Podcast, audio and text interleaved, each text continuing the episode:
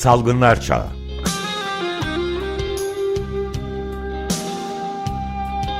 Pandemide Sağlık.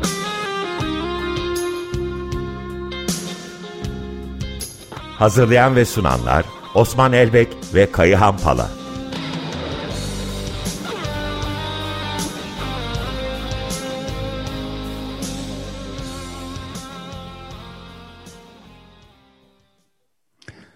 Merhabalar, hoş geldiniz.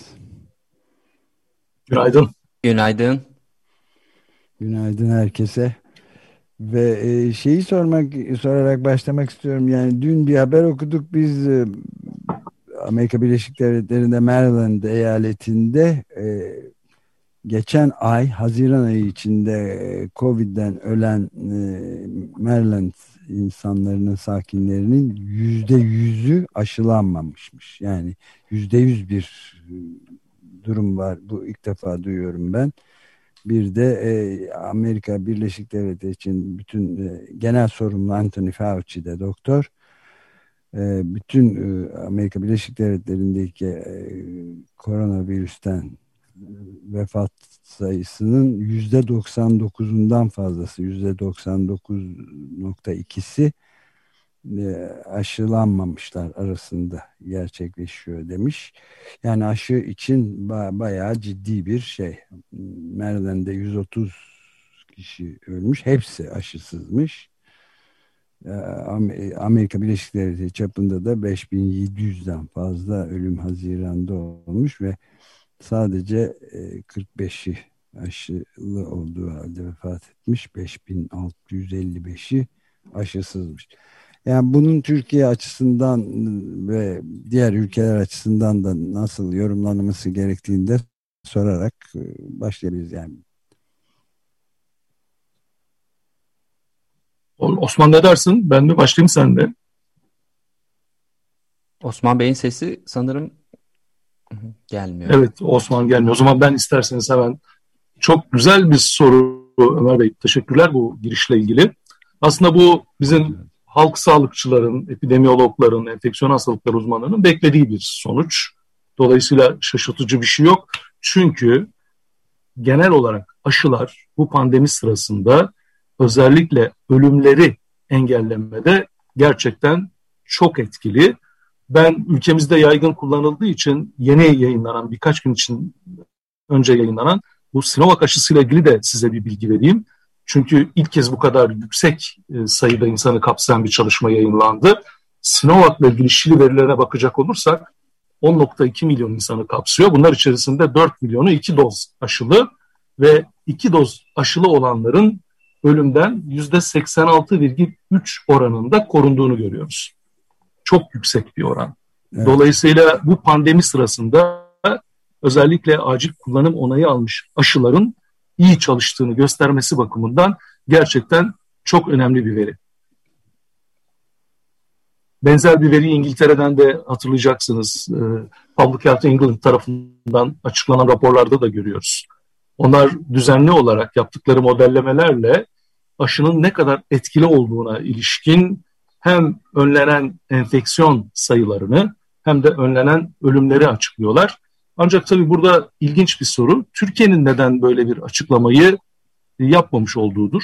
Biz uzun zamandır Sağlık Bakanlığı'na artık ülkemizde aşılanan sayısı çok fazla olduğu için bu konudaki durumu açıklama çağrısında bulunuyoruz. Yani şöyle düşünün, ülkemizde iki doz aşı uygulanan kişi sayısı 16 milyonu geçti. Türkiye nüfusunun yalnızca Türkiye Cumhuriyeti yurttaşları açısından söylüyorum.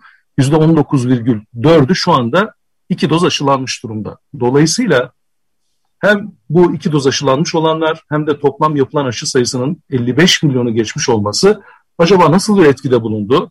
Ne kadar enfeksiyona önledik? Kaç kişinin ölmesini engelledik? Bunları epidemiyolojik raporlarla topluma açıklamakta büyük yarar var. Ama maalesef Sağlık Bakanlığı bu konuda şu ana kadar bir adım atmış değil. Oysa Türkiye'de de aynen Amerika Birleşik Devletleri, İngiltere, İsrail ve Avrupa Birliği ülkelerinde olduğu gibi aşılar sayesinde çok sayıda enfeksiyonu ve ölümü engellediğimizi biliyoruz. Türk Tabipleri Birliği açıklamıştı bunu. Sağlık emekçileri içerisinde iki doz aşı vurulanların e, nasıl e, yani vaka ve ölüm sayılarına nasıl azalışa sebep olduğunu örneğin ki hastanelerde en fazla e, hastalığa maruz kalabilen ya da daha doğrusu virüse maruz kalan insan grubu sağlık emekçileri. Dolayısıyla çok önemli bir e, aslında iş yapmış oldu TTB. Evet kesinlikle. E, Türk Tabipleri Birliği biliyorsunuz pandeminin başından bu yana bu tip verileri toplumla paylaşmaya çalışıyor. Eğer biz bu verileri yalnızca sağlık çalışanlarıyla sınırlı kalmayıp bütün toplumu kapsayacak şekilde açıklayabilirsek o zaman ülkemizde belli bir sayıda görülen bu aşıya karşı tedirginlik açısından da önemli bir yol alabiliriz diye düşünüyorum ben. Ama burada hemen bir parantez daha açalım. Biz bu açıklansın derken Sağlık Bakanlığı yani geçtiğimiz hafta bir değişiklik yaparak zaten çok sınırlı açıkladığı verileri daha da azalttı. Biliyorsunuz geçtiğimiz yıl Temmuz'da yoğun bakımda yatan hasta sayısını açıklamayı bırakmıştı. Bu haftada örneğin hasta sayısı diye biraz belirsizliği olan ama daha önemlisi ağır hasta sayısı e, rakamlarını açıklamayı bıraktı. Dolayısıyla Sağlık Bakanlığı'nın verilerine dayanarak gerçekten e, bir analiz yapmak giderek zorlanıyor gibi görünüyor. Evet, bu da çok endişe verici bir durum diye öyle değil mi? Kesinlikle yani. çok endişe verici bir durum. Çünkü iki tane önemli e, sorun var. Birincisi şu anda pandemide ne durumda olduğumuzu bilemiyoruz. Çok basit bir örneği e, Osman'la da dün konuştuk. Biliyorsunuz şu anda endişe verici varyantlar içerisinde Delta Plus çok ön planda. Sayın Bakan bu Delta Plus'ın Türkiye'de 3 ilde görüldüğünü, bunun birinin İstanbul olduğunu, Ankara'nın olmadığını ama diğer iki ili söylemeyeceğini açıkladı. Evet. Gerçekten bu anlaşılabilir bir durum değil.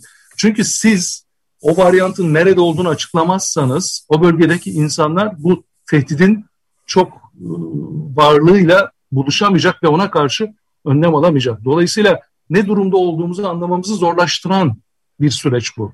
İkincisi ise geleceğe dönük tahminleri, epidemiyolojik tahminleri, veriler ışığında yapmamızı çok zorlaştırıyor. Örneğin bize çok soruluyor. Bu yılın sonuna doğru ne görüyorsunuz ya da gelecek yıl ne olacak diye. Açıkçası bu koşullarda bir tahmin yapmak çok mümkün değil ama tam aşılı oranının şu anda ancak yüzde yirmiye yaklaşmış olması Türkiye'nin örneğin bu yıl içerisinde toplumsal bağışıklık düzeyini yakalamasının çok kolay olmayacağını düşündürüyor. E bir yandan toplumsal bağışıklık oranını yakalayamazken diğer yandan da endişe verici varyantlar karşımıza sıklıkla çıkacak olursa o zaman bu yılın üçüncü çeyreğinin sonu itibariyle zor günler yine bizi bekliyor olabilir ki bakın önce İngiltere'de başlayan işte birkaç gün içerisinde Fransa'dan da çok ciddi vaka artışlarıyla karşımıza çıkan bu yeni endişe verici varyantların ne durumda olduğunu biz Türkiye'de bilmiyoruz. Hem genomik analizlerimiz çok az hem de bu az olmasına rağmen e, sayılar nerelerde görüldüğüne ilişkin, kimlerde görüldüğüne ilişkin açıklanmadığı için gerçekten e, durumu anlamakta çok zorlanıyoruz. E, belki burada, burada Heh, Osman Bey geldi, geldi herhalde. E, evet. Tekrar bağlandım. E, Türkiye'nin e, fotoğrafını da çekmek lazım. E, ancak aşılar konusunda hayat kurtardığına dair, enfeksiyonun önlediğine dair daha fazla bilgi elimizde birikiyor. E, her ne kadar İsrail'de gerçek hayat verileri e, mRNA bazlı Biontech'in bile son delta varyantında %60 küsür enfeksiyonu koruduğu gibi düşük görülse de ölümleri ciddi oranda düşürüyor. İngiltere'de yapılan projeksiyonlar aşının 27 bin en az hayat kurtardığına, 7 milyondan fazla kişinin hastalanmasını önlediğini işaret ediyor. E, bu verilerle aslında Türkiye'ye bakarsak Türkiye geçtiğimiz haftayı ne yazık ki hala Avrupa üçüncüsü e, vaka sayılarında geçirdi. Vefatta da Avrupa'da ikinci sırada. E, il bazında değerlendirirsek ise e, %33 ilimizde toplam 27 ilde vaka artışı var. Ki en fazla vakayı geçen hafta arttıran Siirt. Siirt'e özel bir dikkat çekmek istiyorum. Çünkü Siirt 100 binde 100 vakanın üstünde olan bir il. Tıpkı Ağrı ve Bitlis gibi en hızlı vaka artışı ve en düşük arşı oranına sahip %28.6 ile böyle bir kritik il. E, geçtiğimiz hafta içerisinde ne yazık ki 3 ilimizde hala 100 binde 100'ün üstünde vakadayız. 23 ilimiz yüksek riskte ve kabaca nüfusun %40'ı Türkiye'de hala yüksek ve çok yüksek riskli ilde yaşıyor. E, aktif vaka sayımız yani iyileşmiş ve vefat etmiş hastaları çıkardığımızda da yine 80 binin üstünde bir türlü düşüremiyoruz. Bu anlamıyla platomuz devam ediyor. Geçtiğimiz e, aylarda hep söylediğimiz gibi bu plato yaklaşık 4-6 hafta sonra bir yükseliş trendine giriyor. E, Sağlık Bakanlığı'nın değil ama Twitter'da Güçlü Yaman'ın bildirdiği üzere İstanbul, İzmir ve Bursa'da ek ölümler bu hafta itibariyle, geçtiğimiz hafta itibariyle artmaya başladı.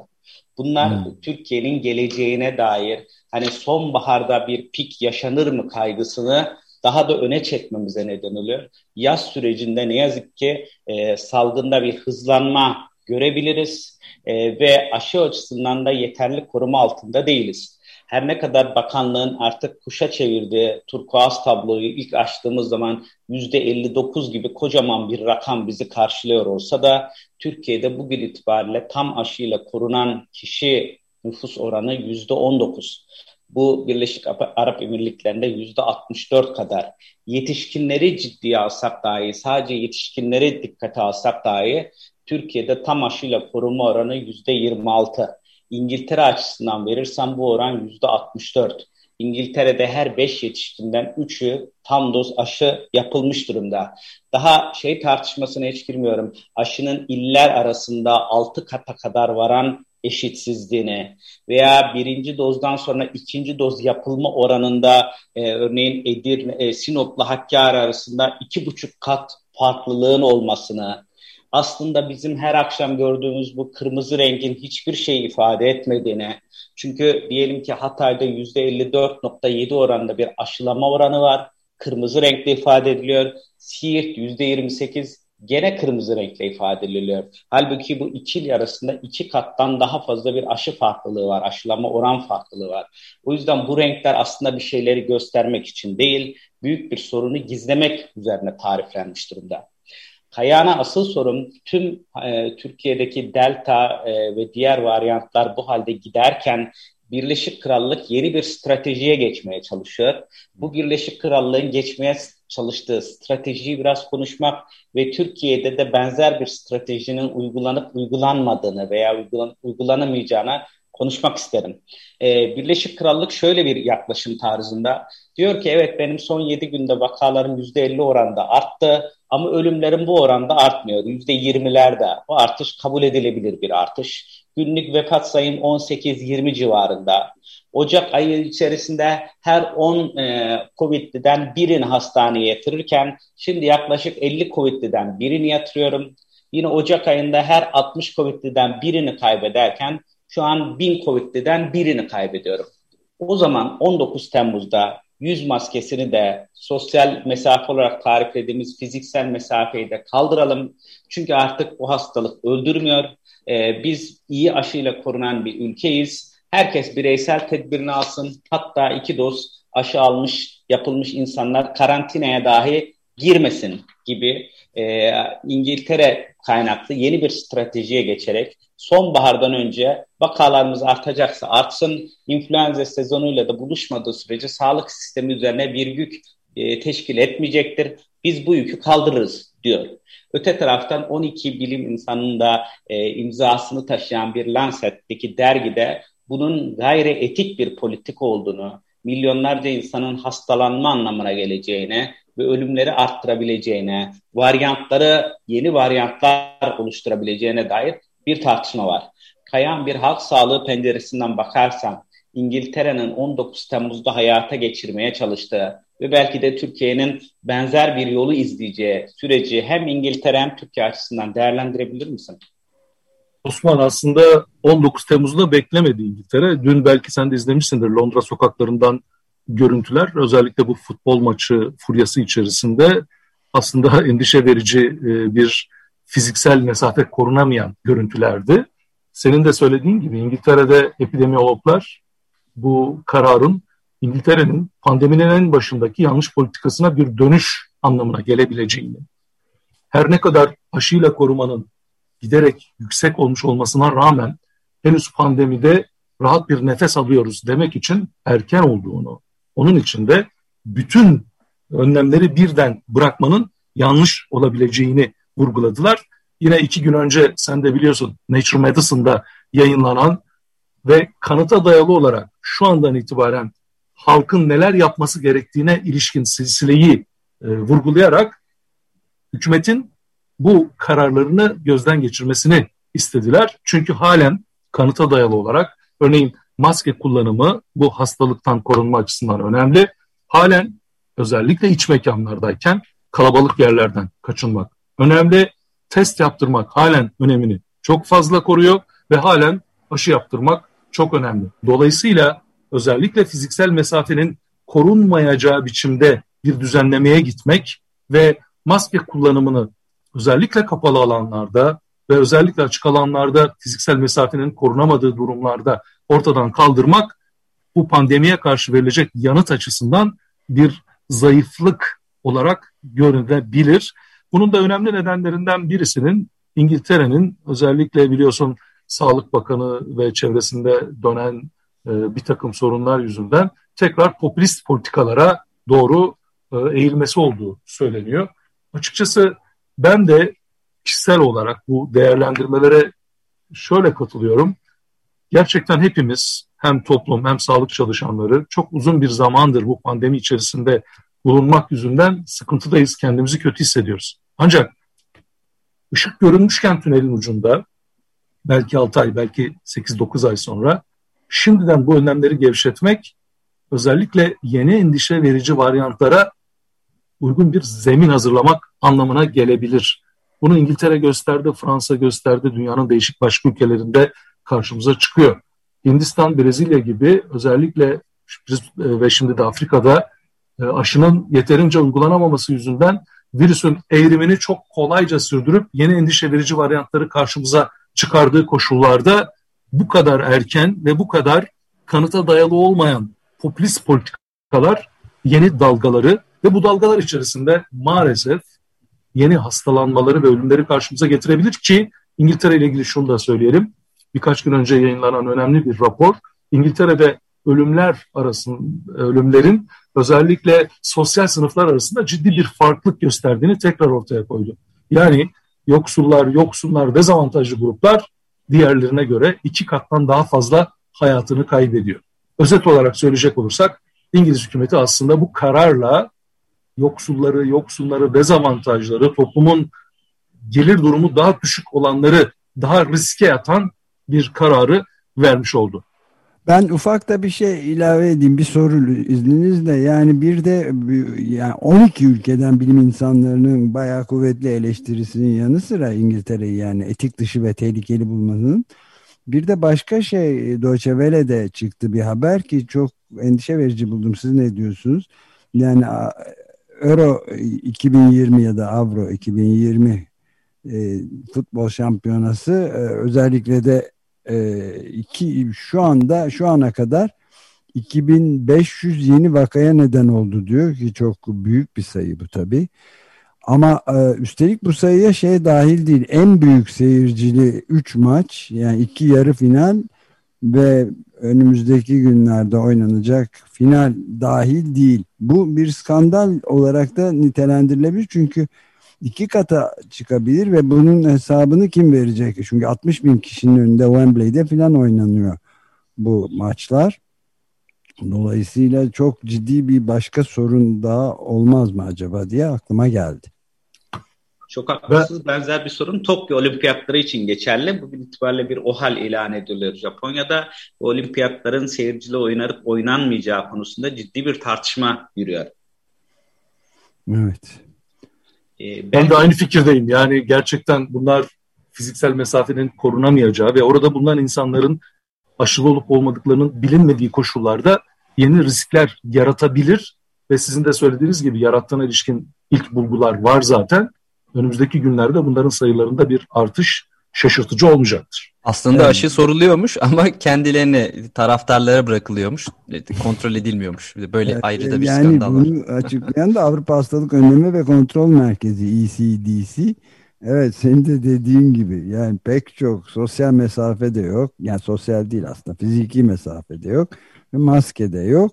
Ama hiçbir şeyin güvencesini veremeyiz demiş İngiltere Ekonomi Bakanı da. Çok ilginç yani. Büyük bir vaka artışı olmayacağına inanıyorum ama şu anda hiçbir şeyin güvencesini veremeyiz diye bence oldukça sorumsuz bir açıklamada yapmış. Ama ne İngiltere'den kaynaklı haberlerde günlük vaka sayımızın 100 bine ulaşabileceğini, bunun büyük bir problem olmadığını, hasta yatış ve ölümleri arttırmadığı sürece buna alışmamız gerektiği ifade ediliyor.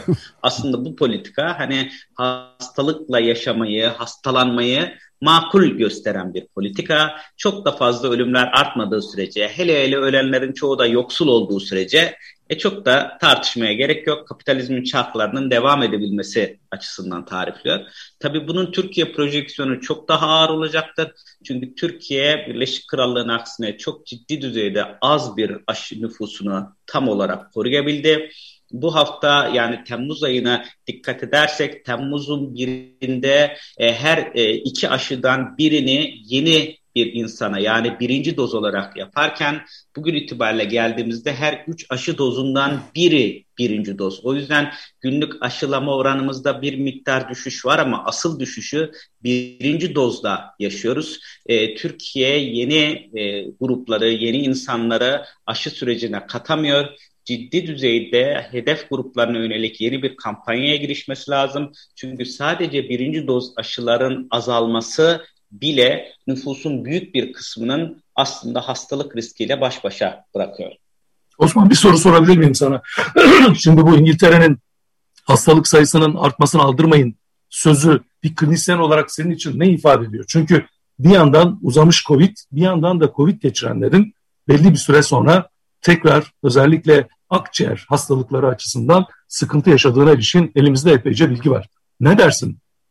Evet, tabii klinisyen olarak sorun şu oluyor. Karşıma gelen hasta nefes darlığından bitap olduğu zaman ya sen aslında yapacak bir şey de yok. Yani bu artan nüfus içerisinde sen de bir tür hani çarkın zayiatısın diyemiyorsunuz. O hastayla birebir karşınızda. Hastanız nefes darlığı çekiyor, oksijen cihazlarına bağlı ve siz ona bir derman olmaya çalışıyorsunuz. Birebir hastayla hekim karşı karşıya kaldığı zaman hani e, siz bir istatistiksel açıdan ihmal edilebilecek kişisiniz diyemiyorsunuz.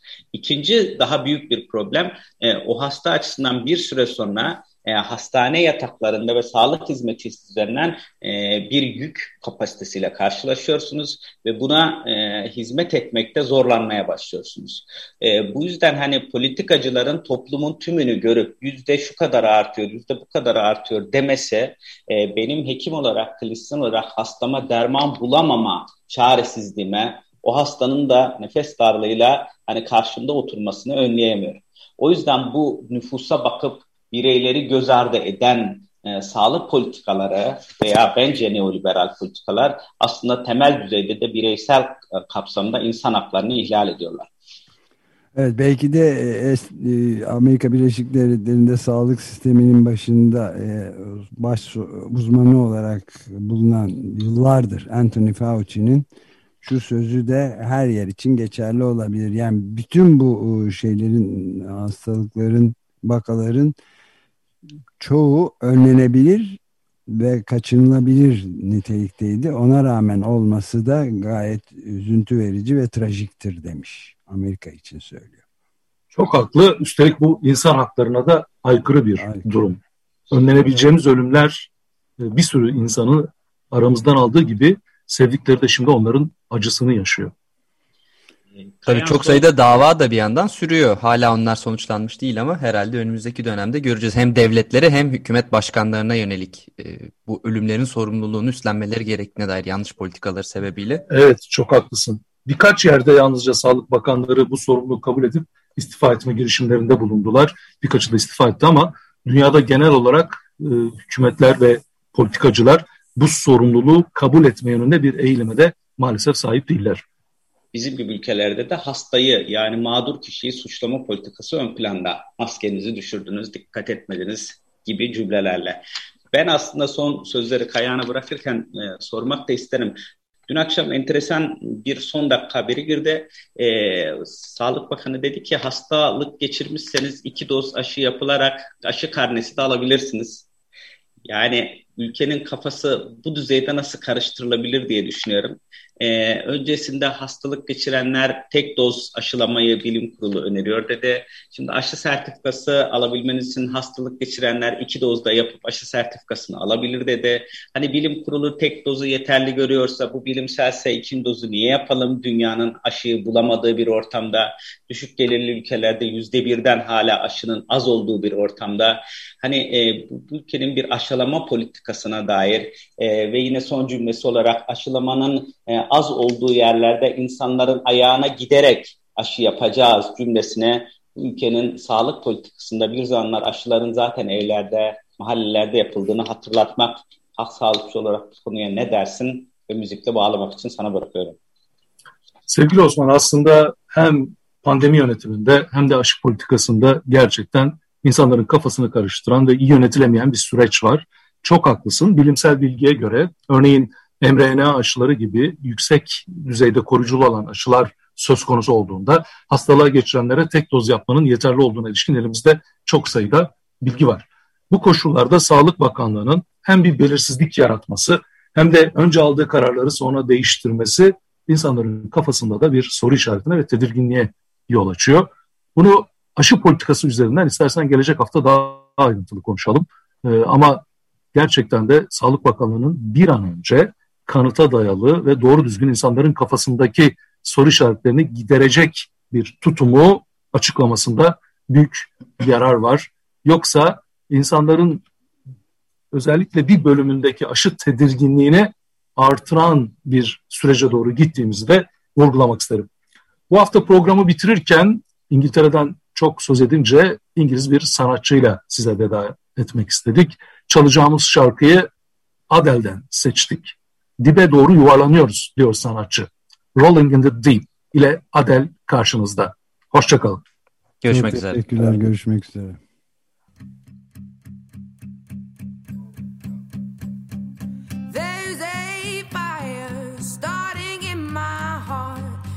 reaching a fever pitch and it's bringing me out the dark. Finally, I can see you crystal clear.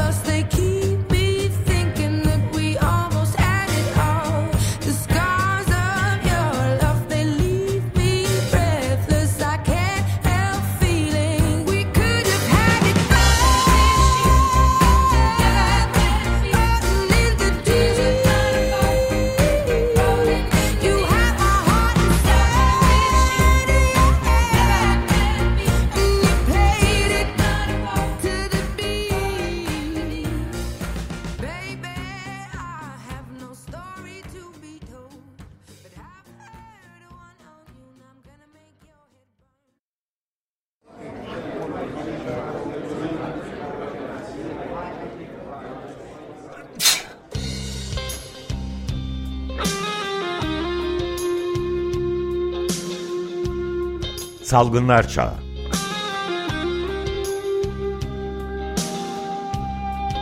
Pandemide Sağlık.